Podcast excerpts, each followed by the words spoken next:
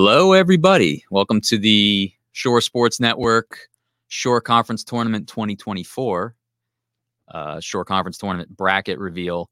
Um, this is an interesting uh, setup and night we have coming for you because we've never done this before. Uh, neither we have not done this before at Shore Sports Network, and the Shore Conference has not done this before. Um, as a lot of you guys know, this was the first year that the Shore Conference tournament went to the World Cup style play, where you had uh, we had 11 groups this year, four teams per group.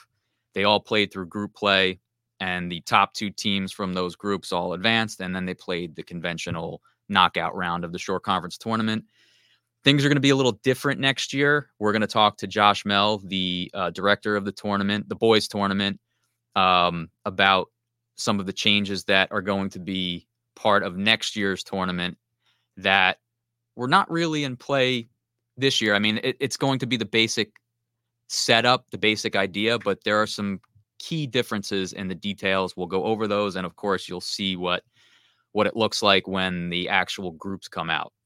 Um, we're going to start though with just a quick recap of what's going on this year. Uh, of course, uh, as most of you guys know, the state tournament's going on for the vast majority of teams. Unfortunately, the season is over, but there are some teams in the Shore Conference and, of course, around the state that are still playing. And after today's action, there are five public school teams still playing for championships. Uh, and it was a good day. It was a very tough quarterfinal round for the Shore Conference, but a very good Wednesday in the semifinals. We'll start in Group Four I had a chance to go over to Howell High School and watch the Rebels take on Old Bridge in a physical game. Howell is pretty banged up right now. They were missing two starters in the game, um, but they played well. They were very good. Uh, they got three goals, a hat trick from Tyler Borenstein, who has played in the back most of the year,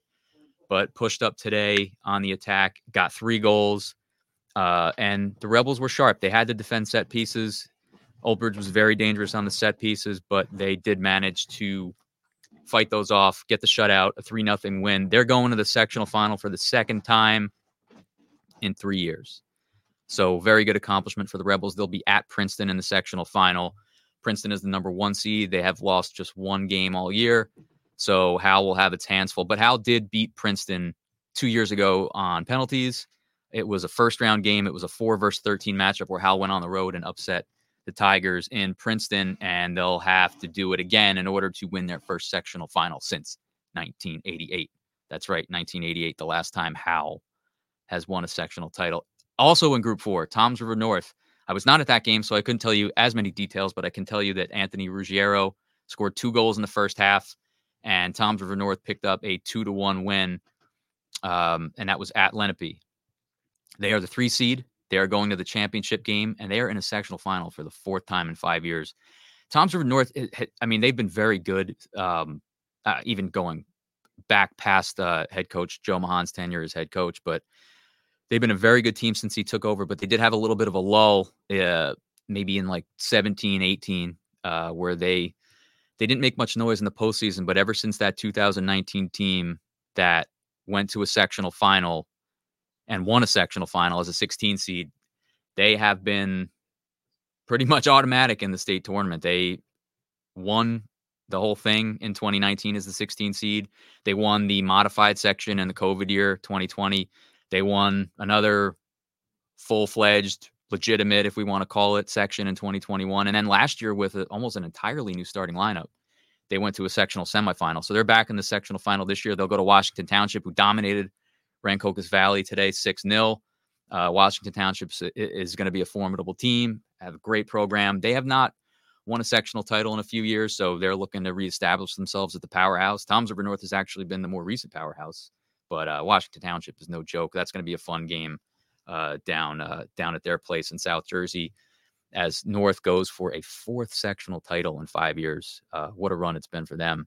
Uh, so two teams still playing in Group Four, and then you go to Group Two. Uh, also had two shore conference teams playing, but they were in the same section. First was Manasquan. They finished up first up at Governor Livingston, and that was a wild one. Uh, no score through 71 minutes, 72 minutes. of that game, and then the last eight was uh, a free for all. Manasquan, they the two teams traded goals for the last eight minutes. It went to overtime, and I mean Manasquan wins an absolute wild one. They had a goal off a kickoff after uh, after Governor Livingston tied it at one. Christian Gonzalez scored off the kickoff to go up two one, and uh, and Manasquan ends up winning on a golden goal in the uh, about seven minutes into overtime. And the Warriors, uh, they've been a high scoring team all year. They're back in the sectional final for the first time since 2018. So they'll have a go at it on Saturday against a familiar foe in Holmdel. Uh, Holmdel had to survive today also in overtime, two to one.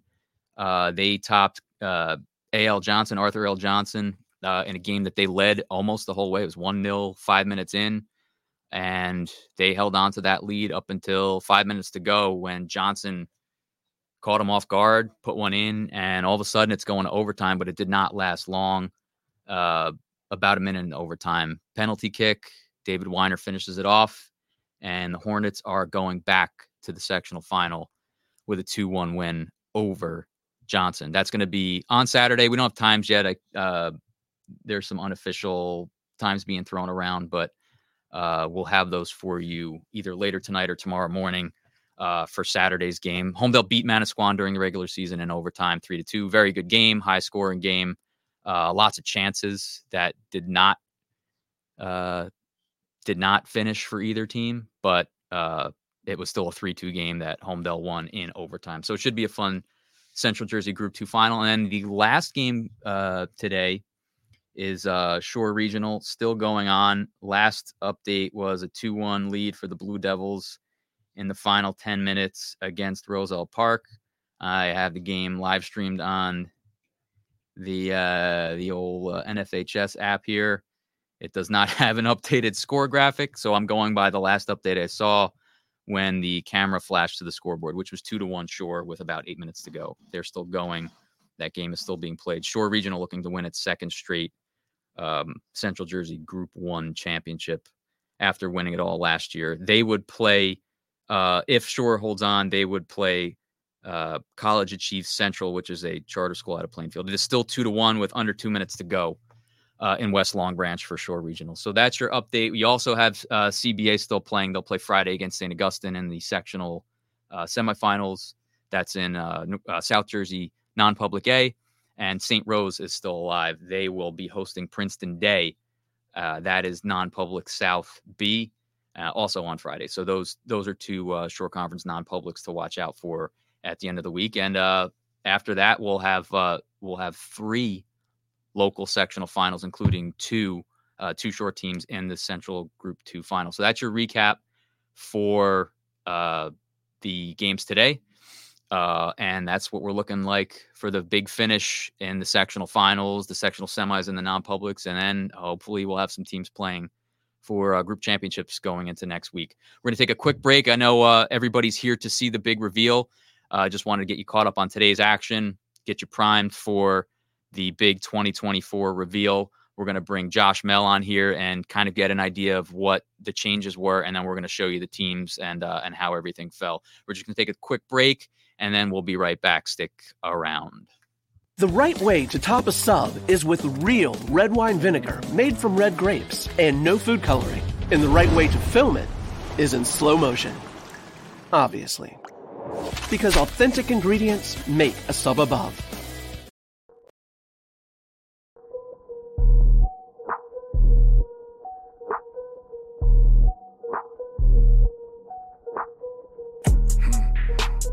Major distribution labels call me. Bad Bunny numbers, it's a robbery. 500 million just for Aubrey. Yeah, major distribution, high popping. Mention me to be the hottest topic. Same place you singing, shopping.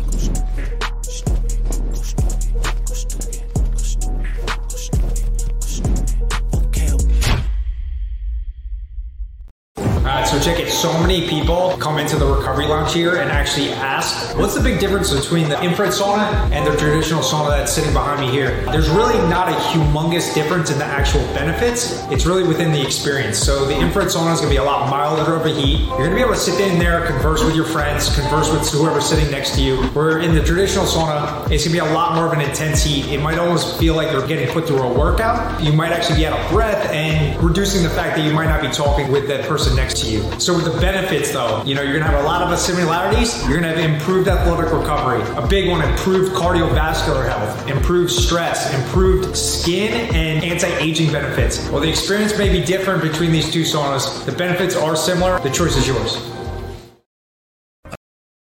Imagine if there was a pill that could strip fat off your body, elevate your mood, improve your emotional state, um, force oxygen into the core of your body and cause your liver, lungs, pancreas, kidneys, and brain to receive more oxygen and elevate your mood. You'd be taking that pill every day. And that's exactly what cold water immersion does. Getting that perfect slice is satisfying, fulfilling, and rewarding too. But we don't do it for fun. We do it for fresh. Slice to order makes a sub above.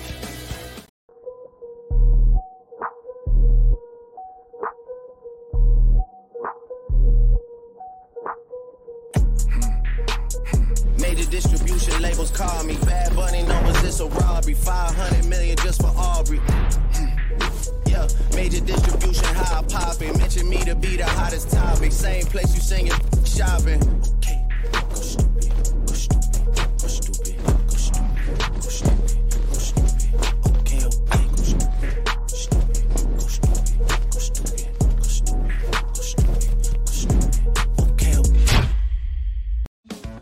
Getting that perfect slice is satisfying, fulfilling, and rewarding too. But we don't do it for fun. We do it for fresh. Slice to order makes a sub above.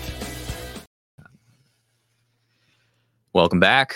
We have here Scott Martin, who is the head honcho at Shore Sports Network. He's going to be walking us through the uh, the big reveal, walking through the teams, and then uh, I'll give some input once we uh, once we get a look.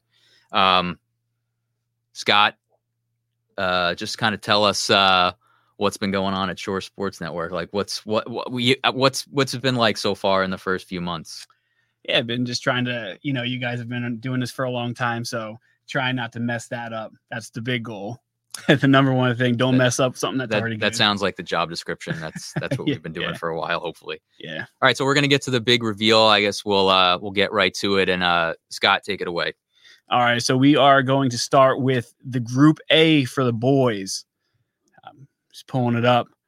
In uh, Group A, the the one seed is the Holmdel Hornets. We've got the Toms River East Raiders, the St. Rose Purple Roses, the Ranney Panthers, and the Donovan Catholic Griffins. Yeah, so this is interesting. Uh, th- one of the things about this year is the divisions are different this year. So you have different teams in A North, different different teams in A Central. So Holmdel is now an A North team. Um, you don't really have any any games in this or any matchups in this group that are like traditional rivals. You will probably see that down the line. Um, but in this one, yeah, you have so Toms River East. Uh, they're going to have Bobby Calvo back in goal next year. That's the that's a team that was really tough in this year's tournament. Having a big keeper like that, they'll have a mix of players back.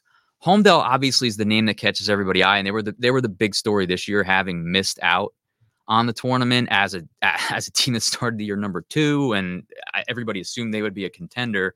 And because of this format, they were they got put into what you might call the group of death, and they got bounced by Central in that uh, on that last Saturday before uh, before the seeding. Uh, but they're going to be a different, a little bit different team. They lose some good seniors. They will. They are due to have uh, Stepan Kapranov back. Um, you know, it's it's soccer. You never know who's going to make it to the roster next year because of academy commitments and and college and and all that. But if he's in the mix next year, they're going to be good. Uh, he's arguably the best best player in the shore right now is a junior, so he's the headliner in in that group. And then you look down the line, uh, you know, St. Rose, a lot of seniors this year, so they may not be quite as good as they have been this year. Ranney's got some youth, but um, you know, kind of a longer way to go to get into that echelon where they're in the Shore conference tournament. And then Donovan Catholic's been a rebuilding program. They're young, so they should be improved. Uh, I, you know, I look at this uh, and and one of the things to remember this year, and we're going to talk about this with Josh Mehl when he comes on uh, in the next segment, is as you notice, there are five teams in the group this year versus four teams last year.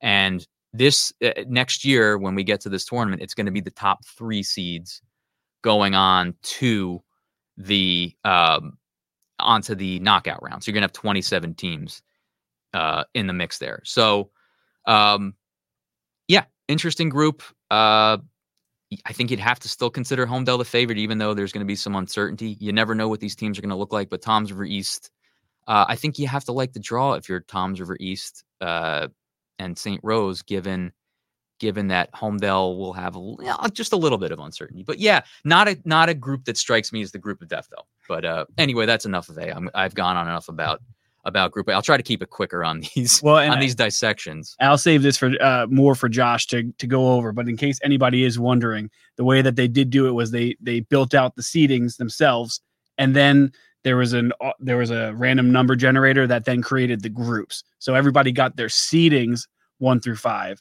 and then the groups were created after that. Yeah, that's correct. So it's it it's ran it's it you're seeded based on your PowerPoint. So the the the not there are going to be nine groups, nine one seeds, and those teams are all ordered by your PowerPoints from the last two years.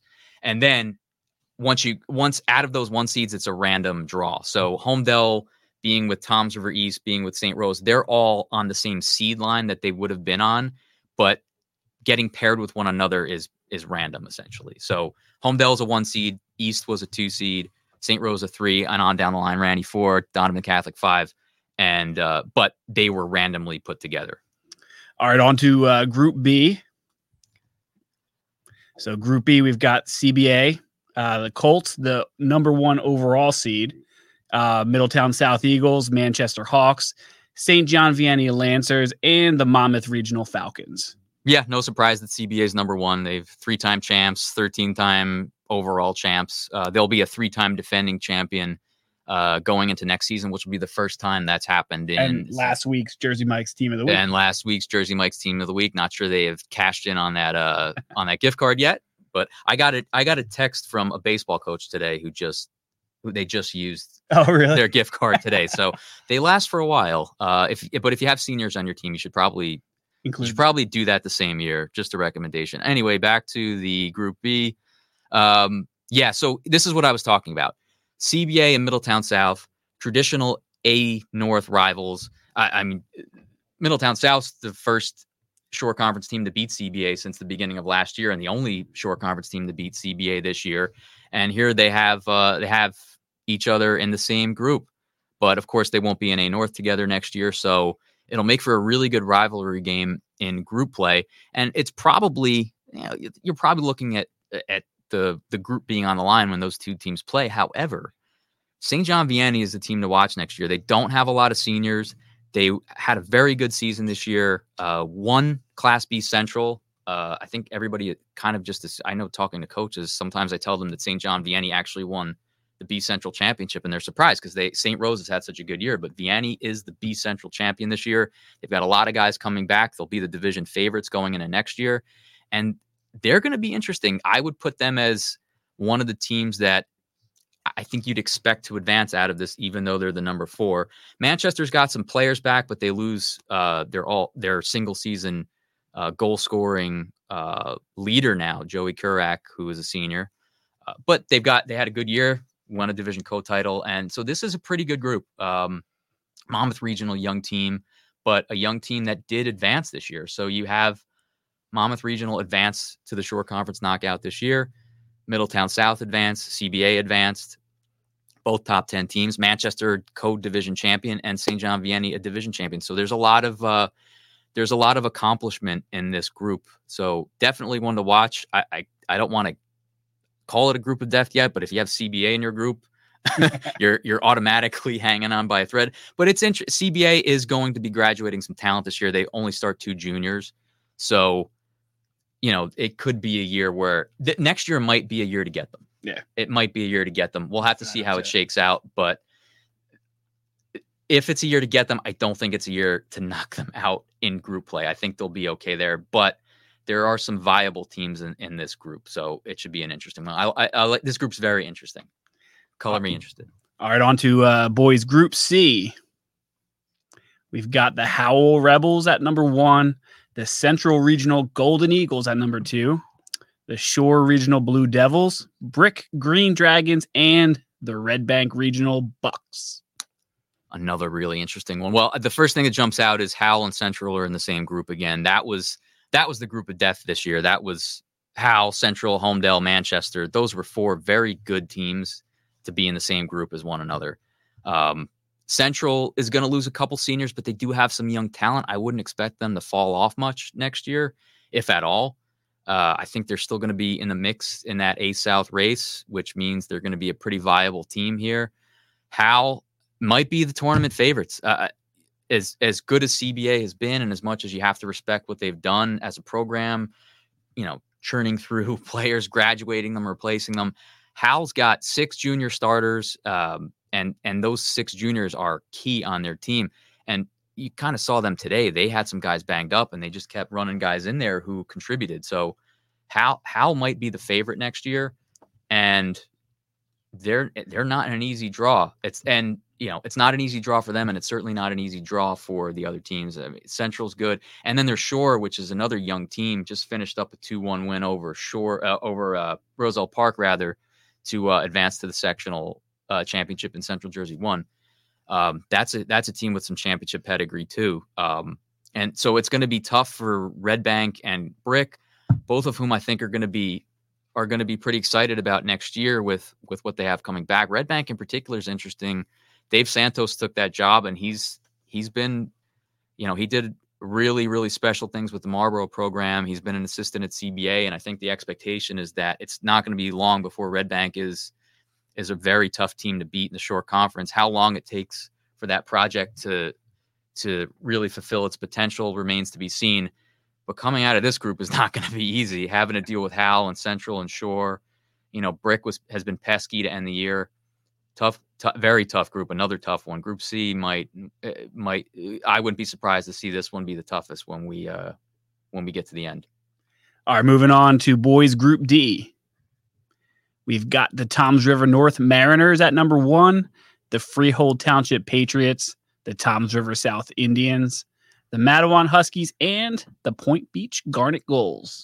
Yeah, well, right. The two teams at the top jump out obviously as as they would in most in most groups, but they they're especially interesting for me because you know they had some battles a couple years ago. They were they played one another uh, in the Shore Conference semifinals. Uh, as I look at uh, their former coach outside there, uh, Josh Mehl, who was the coach of Freehold Township during those years, had some great battles that year in 2001. Toms River North got him in the in the Shore conference semis, and then Freehold Township got him back in penalties in the state tournament. Uh, it'll be interesting. Uh, Toms River North's going to be very good again next year. Freehold Township had this was the first year they've been under 500 in like 20 years, um, but I would expect them to be back next year with with more experience. They did not have a lot of starters back next year, so it was a tough year for them. But I would still expect them to be in the mix. Toms River South, very junior heavy team, should be better next year you know, Matawan ha- also has some key guys who will be back next year. And Matawan and Toms River South were in the same group in this year's Shore conference tournament. Then you have Point Beach, who's a Group One school, very very young. Um, I still I think they're probably a couple years away from really hitting their their peak with this particular group. Um, but there may be some room to to make some noise in, in this group for them too. But when you ha- you're talking about Toms River North and and Freehold Township and Toms River South, those are some big programs and uh, it, you know that's a tough that's that's a tough road to sled for for the likes of uh, of Matawan and Point Beach, but I, I, they have enough back to to keep it interesting. All right, moving on to Group E. Group E starts out with the Long Branch Green Wave. Uh, Southern Regional Rams pulled a two seed. Ocean Township Spartans at number three. The Brick Memorial Mustangs and the Asbury Park Blue Bishops. Yeah, this is this is an interesting one because um, you know, Long Branch, I think they'll have a pretty good team next year, but I, I think the number two seed is probably the favorite in this. Southern has a lot of talent back, very junior and sophomore heavy. They were they went right down to the wire in the A South race and lost a tough game to Jackson. Uh, but I, you know, I, I like what they have coming back next year. I think they'll pro they're number five in our rankings now, and I think they're probably going to be in that range to start the year without making any commitments. Uh, so I, I, like Southern in this group, and then Ocean. You know, Ocean is always a quality. I, am kind of surprised to see them in a, in the three seed line. They're the kind of program you expect to see with the twos. Uh, maybe not quite the one seed uh, these days, but they seem like they're probably a very strong number three. I wouldn't be surprised if they were right on that two three border if if we broke it down. Um, Brick Memorial is a team that played a lot of teams tough this year, um, and then Asbury Park. You, you don't know. I mean, like there are years where they run out a team where you're just like, oh, we we didn't know this was coming. They they run out a bunch of guys who can who are really good on the ball and and can beat you um, once they get rolling. So yeah, I, first thing that jumps out is is uh, Southern is a team I really like next year, and I yeah I, I like I you I, those top three teams are probably going to be the teams that advance, but uh, I think figuring out who's going to win it is is going to be interesting, and I think Southern is in pretty good position. All right, moving on. Group F. The Point Borough Panthers pulled the one seed. The Middletown North Lions, the Lacey Lions, the Freehold Borough Colonials, the Barnegat Bengals in the five spot, and the Keyport Red Raiders in the six spot. Well, this is our six team group. Uh, it's funny because there were uh, 11 groups last year and 45 teams, which means, of course, there was one group that had to have five teams while the rest of them had four. If that was the format uh, again this year, there would have been two five team groups, but because they shrunk to nine groups instead of 11, now there's still one group that's going to have an extra team. And for the second year in a row, that extra team is Keyport. Um, you also have Barnegat in there. Uh, both those teams coming off of uh, challenging years in their own right. Both uh, both really young. Keyport's had a young team. It seems like for several years now. And uh, Barnegat, Barnegat's going to have some good talent coming back next year. I think they'll be more competitive. Same goes for Freehold, Borough, uh, working our way up. Um, I think they can probably compete for one of those top top three spots this year, along with the top three. Another group I like the number two seed uh, as the favorite. I mean, Middletown North has a lot of junior talent coming back. They had a lot of talent coming back this year, so they're not going to be as experienced next year. But you know, traditional A North team.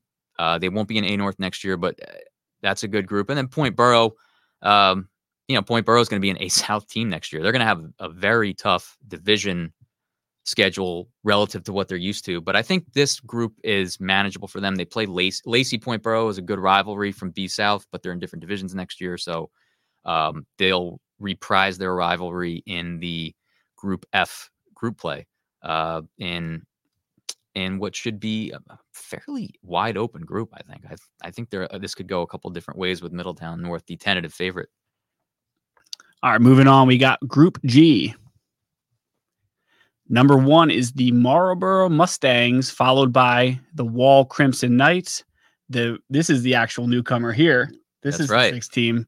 The New Egypt Warriors, newcomer to the Shore Conference next year the Neptune Scarlet Flyers, and the Pinelands Wildcats. Yeah, put the new in New Egypt. Um, it's they're a Group One team, so again, I, it's kind of surprising to see them on the three line. I, I, I would liken them to kind of a Point Beach. Um, Point Beach is sitting in a five spot. New Egypt's in a three, so I don't know how that plays around with how the teams get lined up. But Neptune and Pinelands both coming off down years for them. Neptune, I think the only reason they're off the five line is because two uh, last year in 2022 they were very good, but they lost a lot of talent, changed head coaches, um, and they're going to lose some more experience going into next year. So um, I think that makes this a good draw for a Marlboro and a Wall. Um, I think you could pretty much bank on those two teams. Marlboro, a traditionally strong A North team, Wall I mean, Wall's always competitive, um, always in the mix in the state tournament, and always a very tough out in the Shore Conference tournament. I think those two teams, you got to feel like they're virtual locks in this group. Um, but I, I'd say Pinelands is a team that could that could take advantage of this. I think they're a young team this year. They made some strides. Uh, I think you got to like this draw if you're Pinelands, and we'll see. And we get to see what New Egypt's made of. I, I it's really exciting to see what they're going to bring to the Shore Conference. We've gotten to see them in the state tournament from time to time, but uh, we'll see what they can do next year. All right, moving on. We got two groups left for the boys. So we've got Group H, leading off with the Rumson Fairhaven Bulldogs, followed by the Jackson Memorial Jaguars, the Manalapan Braves, the Lakewood Piners, and the Henry Hudson Admirals. Yeah, so there's already some crossover from this past year. Rumson and Lakewood shared a group last year, um, and it's really the only game that Lakewood didn't either win or almost win. Uh, Rumson beat them four to one. Uh, Lakewood was very Lakewood was good this year. They they gave Holmdel a game in the Coaches Cup. Um, they were a dominant team uh, in B South once they got their whole team together. Again, it's a it's a seat like it's one of those teams where you have to see what what guys get on the field. They have a lot of there's just a lot going on. Uh, talking to Gene Drum, right, their coach, a lot of years you have guys who have jobs and and there are all kinds of off the field stuff that guys have to overcome um, that to get on the field and and to have a full team. But it's a fun team. I, I, always like going to check out Lakewood. They they've got some guys who can play, and they've been a fun team this year. It was a shame they didn't make the the state tournament because I I thought they could have made some noise, even in Group Four, which I don't I'm not sure how they ended up in Group Four, but um, good year for them.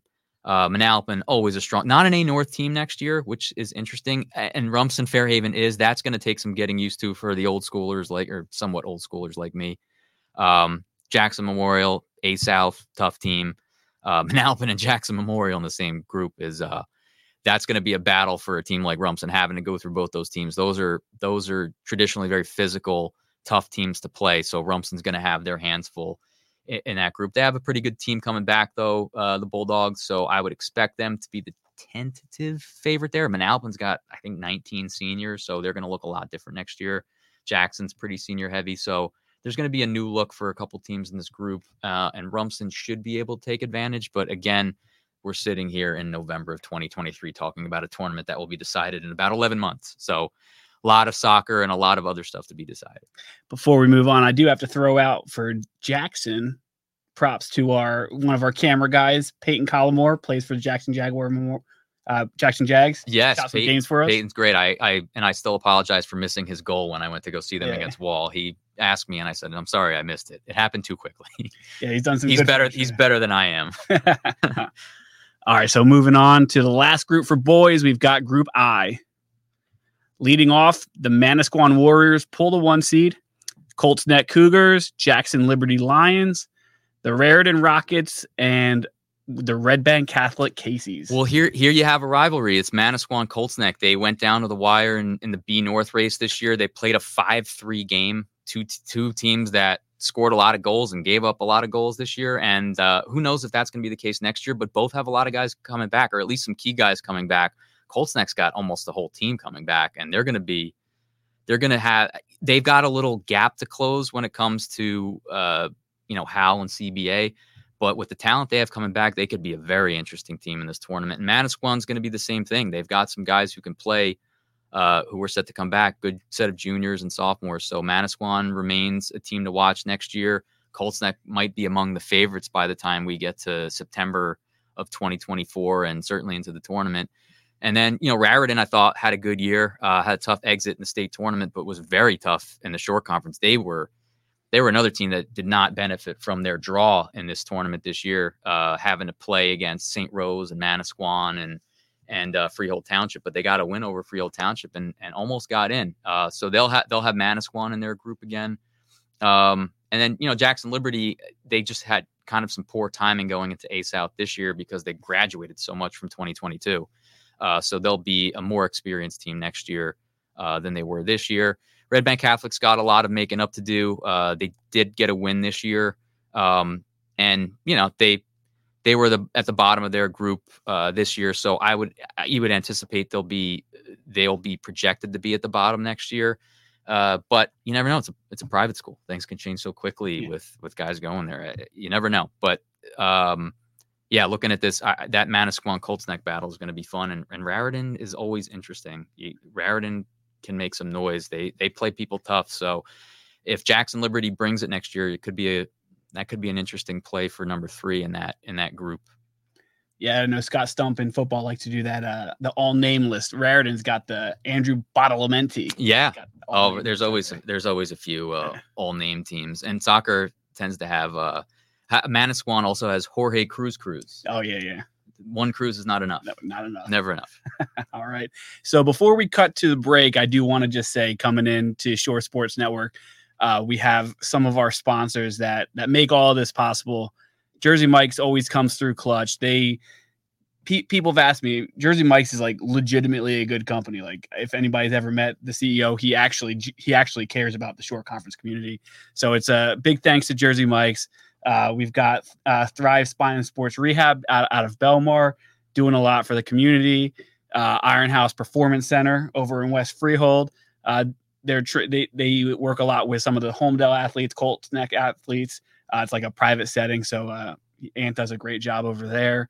And then uh, and Brielle Orthopedics has, has been around for uh, supporting us for a long time. So um, with all the changes coming in, it's, it's just really appreciated that they're sticking with us and they they're allowing us to grow and do the things that we want to do like this. This this is all possible because of them.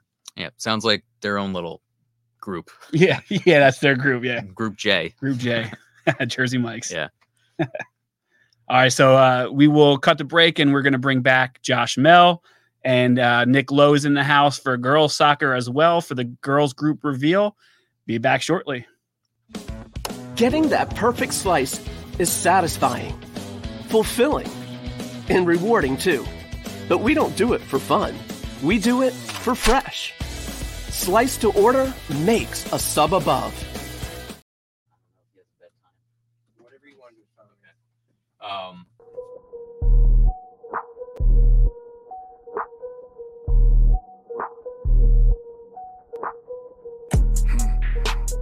Major distribution labels call me. Bad Bunny numbers, it's a robbery. 500 million just for Aubrey. Yeah, major distribution, how I poppin'. Mention me to be the hottest topic. Same place you singing shopping. Okay,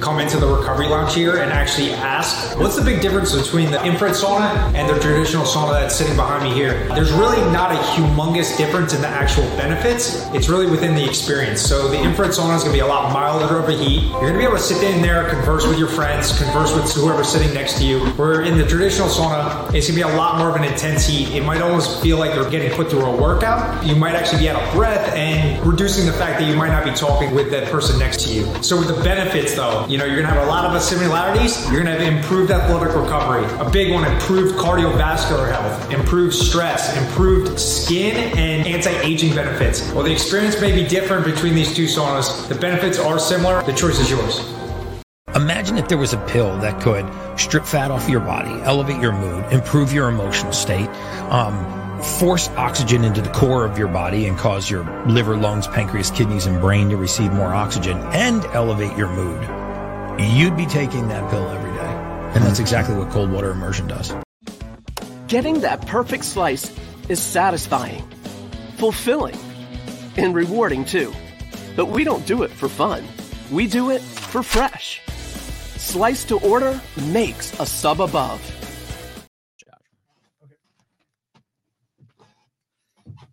welcome back, everybody.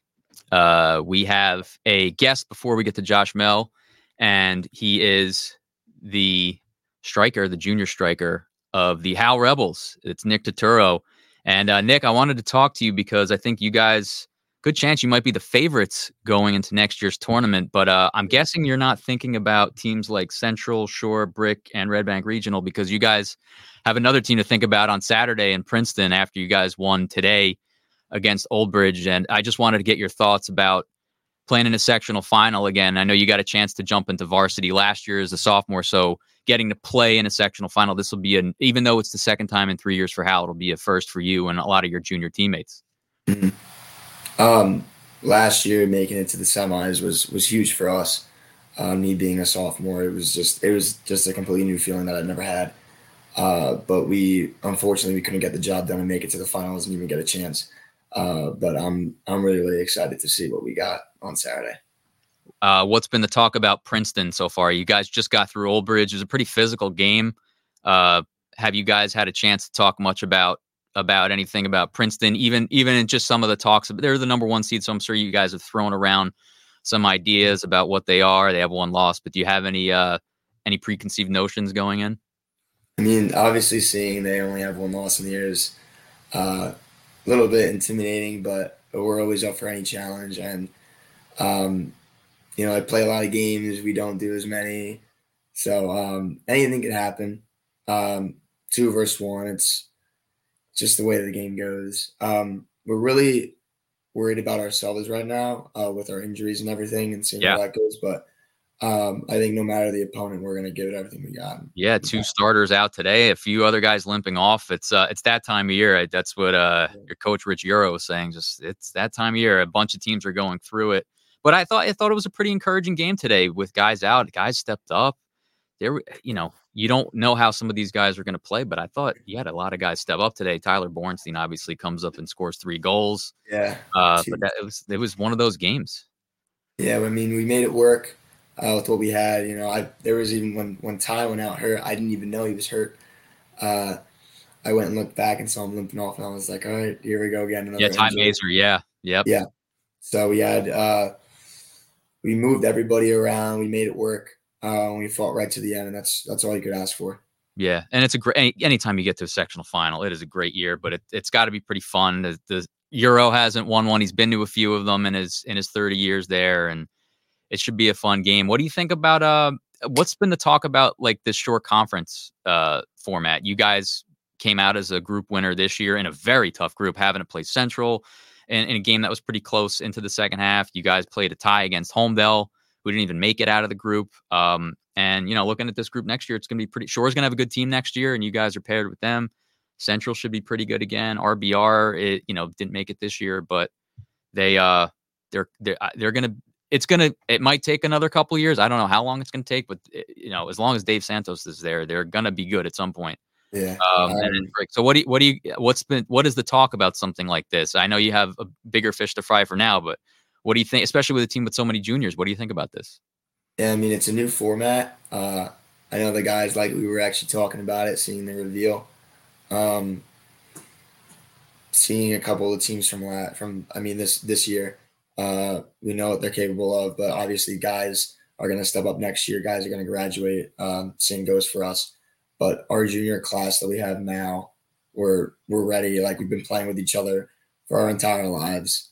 Um, so I think we're only going to get better and stronger.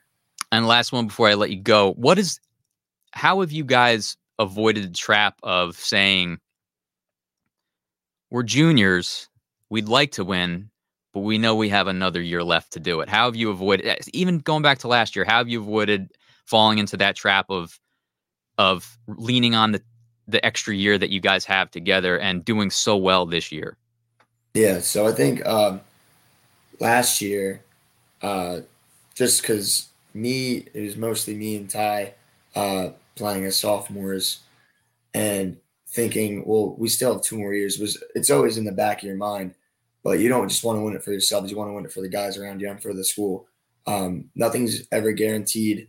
Uh, you never know what could happen with injuries and everything like that. So we make the most out of what we have, and uh, we give it everything we got because we have nothing to lose. Yeah, and you do have a good group of seniors. It's not like you're just a bunch of juniors running around with, with no seniors. A very good group of seniors at Howell who will go out on Saturday and try to bring home a sectional title for the first time in 35 years. My goodness, that's a it's a long time, almost as long as I've been around this place. Um, Nick, thanks so much for the time. Appreciate you jumping on with us, uh, and good luck on Saturday. Thank you. Appreciate it. All right. We'll take a break and be back with Josh. The right way to top a sub is with real red wine vinegar made from red grapes and no food coloring. And the right way to film it is in slow motion. Obviously. Because authentic ingredients make a sub above.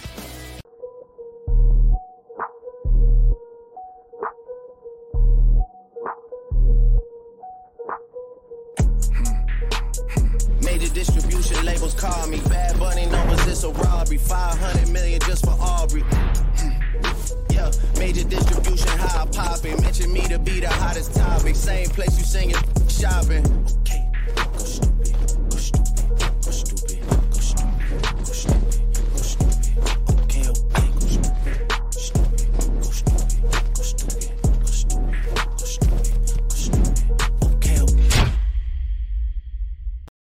So check it. So many people come into the recovery lounge here and actually ask, what's the big difference between the infrared sauna and the traditional sauna that's sitting behind me here? There's really not a humongous difference in the actual benefits. It's really within the experience. So the infrared sauna is going to be a lot milder of a heat. You're going to be able to sit in there, converse with your friends, converse with whoever's sitting next to you. Where in the traditional sauna, it's going to be a lot more of an intense heat. It might almost feel like you're getting put through a workout. You might actually be out of breath and reducing the fact that you might not be talking with that person next to you. So with the benefits though, you know, you're gonna have a lot of similarities. You're gonna have improved athletic recovery, a big one, improved cardiovascular health, improved stress, improved skin and anti-aging benefits. While the experience may be different between these two saunas, the benefits are similar. The choice is yours.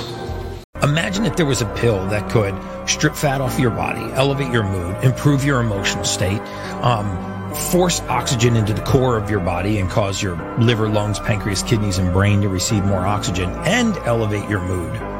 You'd be taking that pill every day. And that's exactly what cold water immersion does. Getting that perfect slice is satisfying, fulfilling, and rewarding too. But we don't do it for fun. We do it for fresh. Slice to order makes a sub above.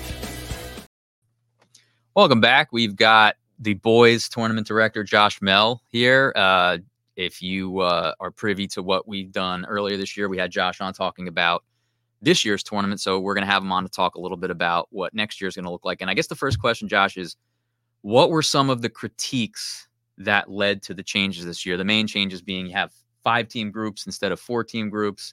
Uh, three are going to get through to the next round instead of two. So you're to have 27 teams in the knockout versus 22. What were eh, that and other things? What what sort of uh what sort of went into these changes? Yeah. Um, so again, thanks thanks to you, Scott, for having me on. Um, I, I think the big thing was that you know the first first time you're doing something, right? We talked about this. It's it's uh, it's definitely a work in progress, right? Um, and one of the things, you know, again, being a former coach is uh, getting the feedback from the coaches and, and and hearing what they like, what they didn't like. Um, uh, the feedback overwhelmingly was positive throughout the entirety of the uh, of the tournament uh, and the process. But the the main feedback was, you know, no wild cards um, because it's too subjective, and we didn't do that this year. Obviously, Right. Very That was yeah. The there was thought that maybe in addition to the 22 teams that did get in, maybe you throw another team in there based on the fact that they tied or that they had some sort of you know external uh, adversity that maybe or in some cases this this team's too good to not make it like a home yeah, bell. and and yeah, right. Listen, um, there there were uh, a few teams in that category this year, and you want the best teams in the tournament, right? And that's something that we want as tournament directors, ads, obviously coaches. We want the best teams. We want the best tournament possible. So, um, the the main feedback that people wanted was five teams in a group, um, just to have one more game, and they wanted the top three to come out of those groups. Um, so that's what we that's what we did. Yeah. Um, we're going to go 27 team field, no wild cards. Um, and anybody who doesn't qualify for the Shore Conference tournament will qualify for the coaches. And a 2017 field is more representative of like the Shore Conference tournaments past than a 22 team. You typically would get like 25 to 29 teams in most years. So 27 is like pretty much in that sweet spot. yeah. Yeah. Um, I guess I wanted to ask. So, tell me about the seeding and the powerpoints and drawing up the. What made you want to go into more of a random draw where you have these? You have nine one seeds, nine two seeds, nine three seeds, Mhm. and four or five, so on, and then you're, you the random draw. And and what I- mean, I don't know how much you want to get into this uh, into a subjective commentary like this, but wh- like one thing that surprised me is Point Borough is among the the one seeds. Yeah. Um, when you have like you know t- uh, Middletown North's had two very good years in a row. Uh, Colts Neck has won two division titles in a row. Mhm. Like, how do you think it ended up? How did it play out where the teams we saw in these spots ended up in those spots? Yeah. I mean, um, the biggest thing is that, you know, we don't, uh, coaches know their teams. You know, coaches who who go and scout and see other teams, and they know these teams. And, and there's a lot of really good teams in the Shore Conference, right? So that's that's never been debatable. But the the main component here is you can't go off the eye test. There has to be metrics. There has to be data. It can't be subjective, right? So, um, one of the things that we we didn't want to get into, you know, the other thing that coaches didn't want, which uh, you know I fundamentally agree with too, is you don't want to play teams in your division in these groups Right. Yes. right? So, th- was there a way to do it? How do you do that with now adding a, a fifth team into that group? So we did it a lot like the like FIFA does with the World Cup, right? And we made pots where you had your number one seeds, your two seeds, your three seeds, your four seeds, and your five seeds. So those teams were all grouped separately. Um, the the PowerPoint totals, the two year average of PowerPoints, when you look at those those formulas, those were the top nine teams and then you had your next you know 10 through 18 and so on and so forth. Um, so they were grouped accordingly that way. Uh, you know and now going to a three team field coming out of the group stages the, the fact of the matter is no matter what even if you qualify for the tournament you still have to beat a good team. Yes. um, but if you get in you deserve to get in. So when we when we drew the numbers coming across one of the things i think that coaches also wanted to see and that we wanted to see is you don't want to see the same teams yearly in groups right you want to have it be different you want to have it be kind of unique each year um, now going to a two-year schedule where you're going to be locked into your division schedule for two years you know you want to have Yeah. maybe and there's only so much you can do with that because like you're already trying to avoid division opponents, and now you're talking about avoiding Yeah. back to back years of pod opponent or you know, I mean, yeah and listen they're right like like as as you and scott pointed out there's there's a couple of teams couple teams that you're going to find some overlap in the groups but it's not many. No, um, no. and um so we we drew the number one seeds at random and then the two seeds at random and the three seeds at random and four and five. And you know when we got into certain there there really ironically was only three instances where you need to slide one person to the left and one person to the right um, because you know that's the divisional opponent matchup and, and things like that which which again everybody wanted so it, it really wasn't that difficult to do it was just making it more akin to FIFA and and UEFA and and doing it the way soccer is really done worldwide. Um, and I think we've done you know something really really unique in the Shore Conference that I get that again I think um, you know we're kind of the model for the state. So I'll give you my like my reaction to this. Uh, I guess my critique of it is, and I'm like the non-feeling, like neutral Yeah. Like I don't care if the kids don't get to make the this. I watch this every year, so like, and I have to remind myself, like these guys are only getting to do this like one or two years. Most Mhm. of them, maybe some of them get to play three years, four years of varsity, but they all, you know, they only get a, one shot at this. So if you miss the Shore Conference tournaments, like, oh my god, it's Yeah. it's a big miss. So I'm looking at it as like the non-feeling person who's looking at this like, all right, you have these four team groups. Like this is awesome. Like these group games are meaningful. So like you could be a good team like Holmdel and get knocked out, which is what like the World Cup is. What was was there any balance or concern like going from the four team groups where it is like FIFA, it is like the World Cup? You know, not to play like the everybody gets a trophy card, but did too many did enough people like say things like, well, you can't have this team miss. We won a division, or we we can't. How do we not make it this year? Did you did you was the push really strong to to kind of placate those teams and say like you're right we need to get more of those teams in versus wanting to keep like what it was which was the group a world cup style two teams in two teams out go get them if you lose you go home. Yeah, listen, I, again, uh, I think there's a lot of validity on both sides. I don't think there was necessarily a, a really overwhelming push to to to to really move to five or four. Like I think it, you know, it it was definitely more to the five side. yeah that- sounds like that's that's what that's what want. and what again 27 teams is about what you see most years so as much as it doesn't look like a world cup it does look like a Shore Conference tournament which is what this is Yeah, and and I think there's a lot of you know you're you're you're weighing tradition and like traditionally going back uh 20 years ago it was division winners gone in and then you seeded everybody else and there were 16 teams in. So it, there's a there's a lot of you know pros and cons on both sides. I think with with 27 you're you're looking at um a situation where you, know you get a team that's 7 1 and 1 and they're not getting excluded when they could definitely be in there you know and the you know you, you have a team playing for a sectional championship. Um so it was more to the point of if you were at 22 and you're looking at a very very specific criteria which will still exist for next year um you couldn't at 22 you really couldn't pick and choose Yeah. right who should get in where maybe a team was tied for second place but then lost in goal differential and criteria and, and really wasn't a second place team versus a, a third place team that was really really good Yes. Yes. um, and you know, when you sit in that committee room at the seating time, a lot of people were like, "Damn, that team, that team's really good." And you're like, "I- "I don't disagree with you," you know, but they didn't make the tournament. So I think adding those those five teams, it's it's very similar to uh, the NCAA tournament, right? In, in in men's and women's basketball, where you have those play-in games, right, or those teams that kind of qualify, and they're like the bubble teams that get in. Um, but I think the one thing that you'll see that's different this year is the way teams are scheduled, right? Um, certainly, if I'm coaching, I might, and I'm a one or two t- seed in my bracket, right? Um, in my group, I might not want to play that one or two seed right off the bat. Maybe I want to play that as the last game. Yeah. And we could see some really, really exciting games. Like the day of, there was several games the last week where winning you're in, losing Yes. you're out. You know, and I think that's that's the excitement of it because it, that still exists in in the format, and and nothing's really changed with that. Yeah. Well, I have so many more questions about Coaches Cup and like the the consolation matchups, but we kept the girls waiting long enough. Yes, yes. And we're going to get to them next after this. Josh Mehl, the Freehold Borough AD and the director of the Shore Conference Boys Soccer Tournament. Thanks for your time. And uh, we'll be talking plenty about this over the next 11 months, I yeah, think. a lot So time. go get them. Thanks, Josh. Thanks. The right way to top a sub is with real red wine vinegar made from red grapes and no food coloring. And the right way to film it is in slow motion. Obviously. Because authentic ingredients make a sub above.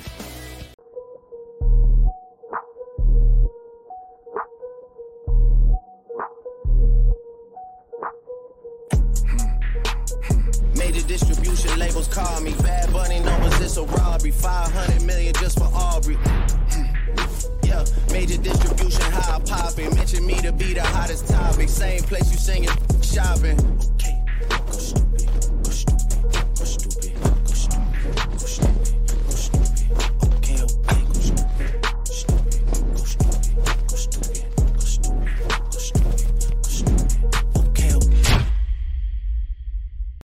So check it. So many people come into the recovery lounge here and actually ask, what's the big difference between the infrared sauna and the traditional sauna that's sitting behind me here? There's really not a humongous difference in the actual benefits. It's really within the experience. So the infrared sauna is going to be a lot milder of a heat. You're going to be able to sit in there, converse with your friends, converse with whoever's sitting next to you. Where in the traditional sauna, it's going to be a lot more of an intense heat. It might almost feel like you're getting put through a workout. You might actually be out of breath and reducing the fact that you might not be talking with that person next to you. So with the benefits though, you know, you're gonna have a lot of similarities. You're gonna have improved athletic recovery, a big one, improved cardiovascular health, improved stress, improved skin and anti-aging benefits. While the experience may be different between these two saunas, the benefits are similar. The choice is yours.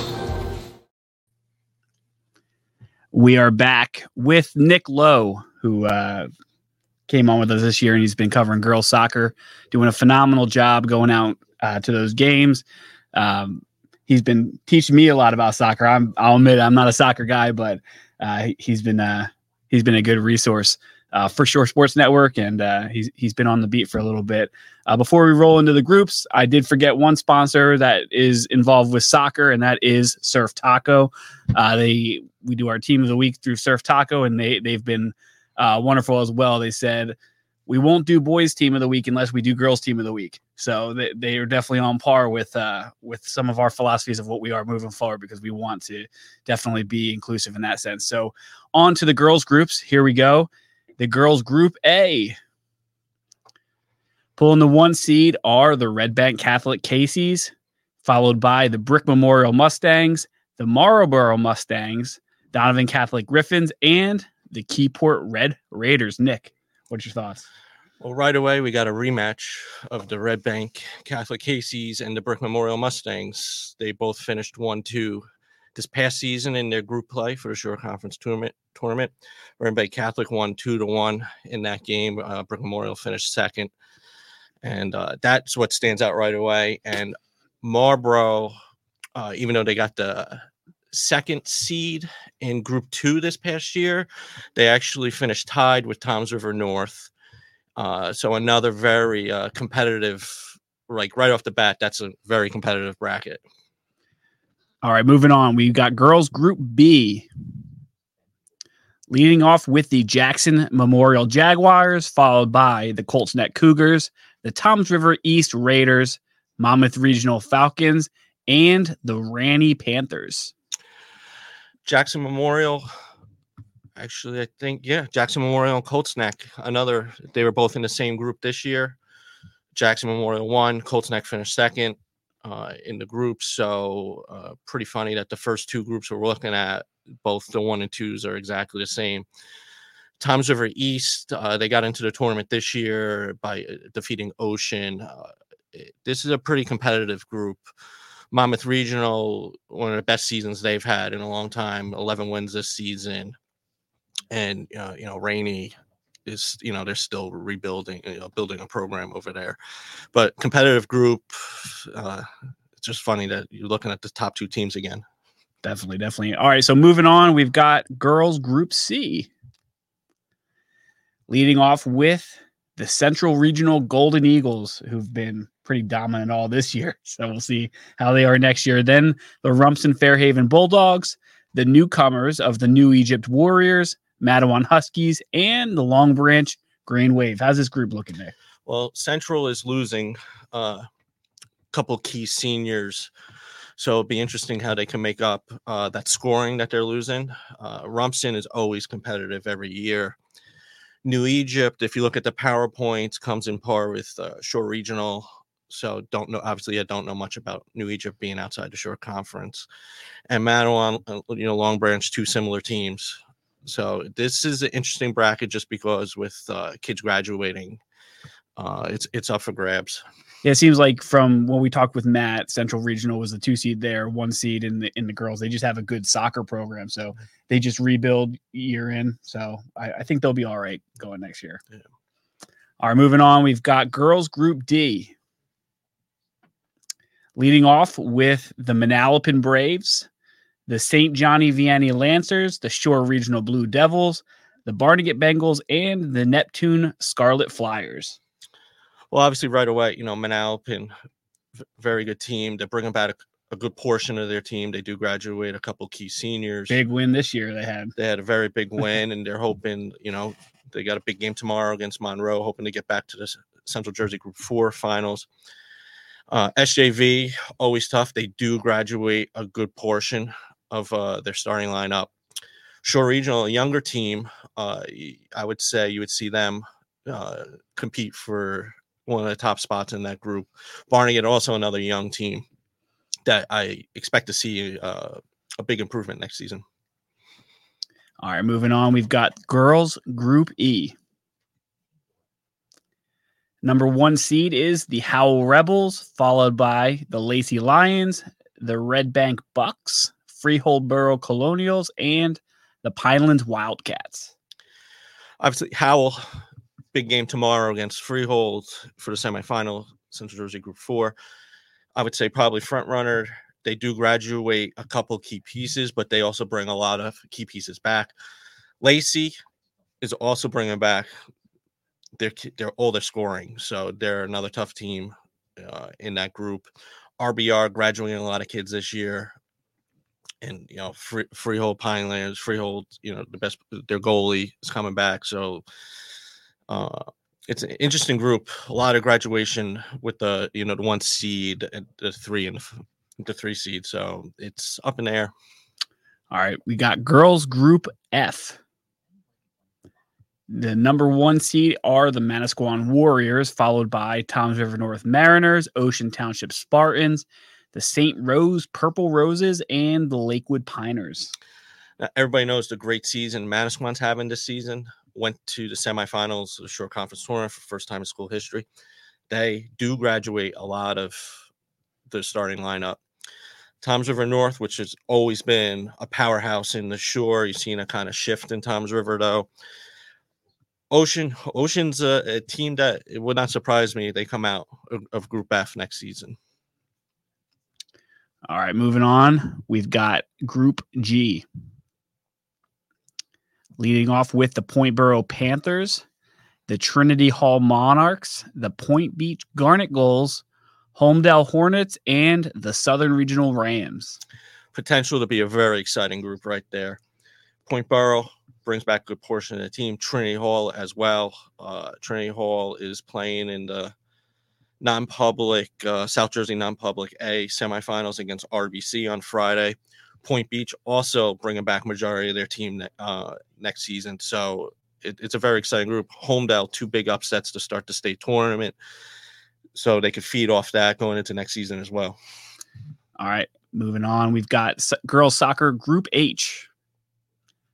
Number one seed, the Freehold Township Patriots, then the Wall Knights, Manchester Hawks, the Brick Dragons, and the Raritan Rockets. Right off the top, Freehold and Wall looking ahead to next season, I would say both starting the season in the top five in the Shore Conference. Uh, Freehold, people are going to say, is their run starting in the end? They're graduating a couple key pieces this year. Who's Freehold bringing back next year out of this core group? Uh, Danielle Howard is coming back to me, uh, not getting the rec- recognition she should have this season. Really picked up the pace when Haley Santiago got injured. She, will be back. Uh, Ashley Moore, the goalie, coming back. She'll be a senior, four year starter. Hasn't missed a game in that. So having that kind of experience and that is yeah. always big.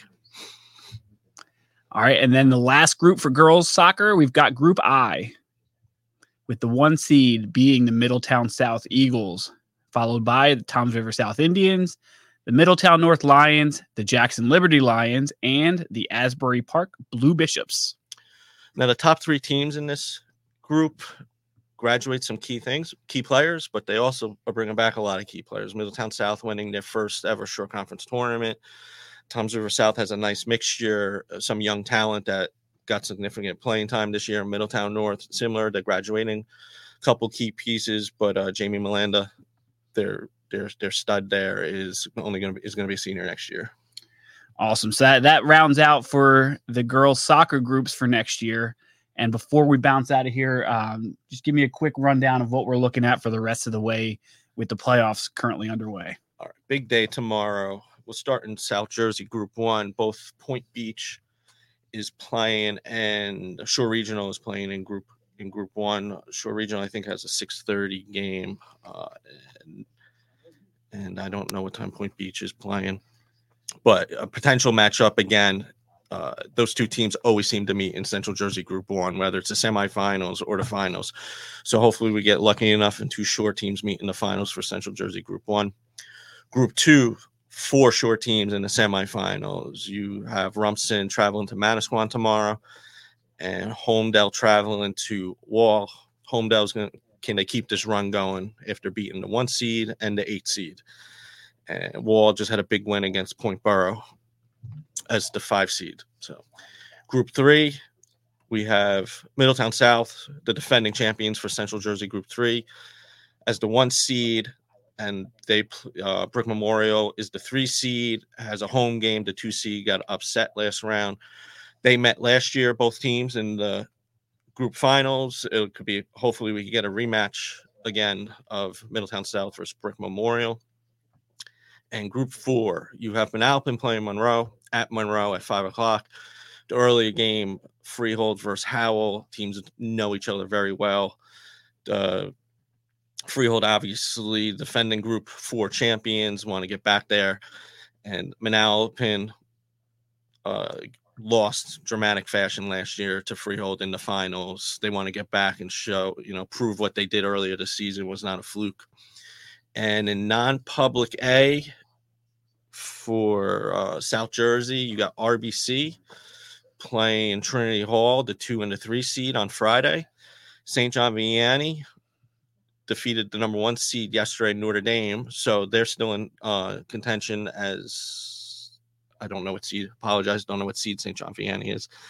but uh, they're in contention, and hopefully we, you know, obviously we're gonna get a Shore team on the bottom of bracket. St. John Vianney could keep their run. We could get an all shore final for South Jersey non-public A. So out of the out of all these groups, do we have what? Who are your favorites to actually hang a banner, be a sectional finalist? Can't forget Central Regional, South Yeah. Jersey Group Four.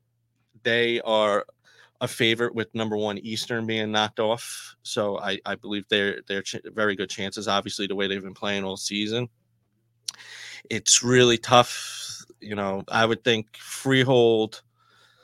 I could see Fr- Freehold to be the team raising the banner in Central Jersey Group Four.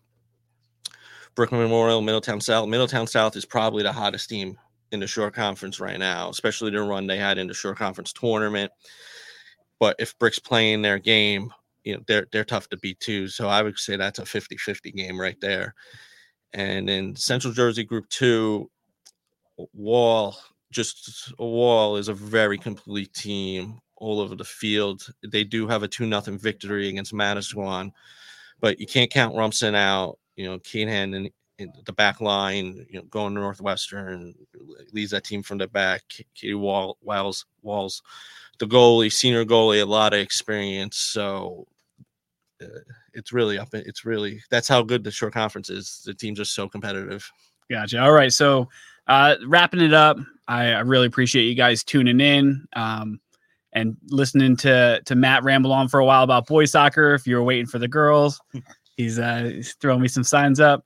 Um, and overall, uh, follow us on Instagram at Shore Sports Network, on Twitter at Shore Sports Net. Not enough characters for network. Um, but we've got Matt Manley on soccer. We've on boys soccer. We've got Nick Lowe on girls soccer. We've got Bob Batters on football. We got Scott Stump back in the house for football.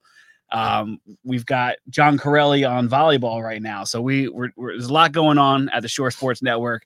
So you can always check us out at shoresportsnetwork.com, download our app, and stay tuned in the coming months for a brand new website launch uh, with a lot more features and functionality, and it's going to be awesome. So uh, stick with us with Shore Sports Network. Um, signing off. This I'm Scott Martin. This is Nick Lowe, Matt Manley in the hall, Josh Mehl in the in the in the hall. See you guys later.